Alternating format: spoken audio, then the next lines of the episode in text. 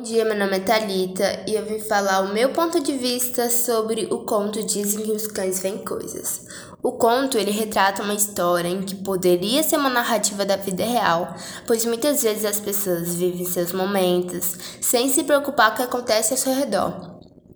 Pelo que eu entendi, os cães eles tiveram a percepção que algo ruim estava acontecendo, tentaram chamar a atenção latindo, ruivando. Eu penso assim, que a falta de atenção dos responsáveis muitas vezes pode vir acarretar em consequências e às vezes fatais.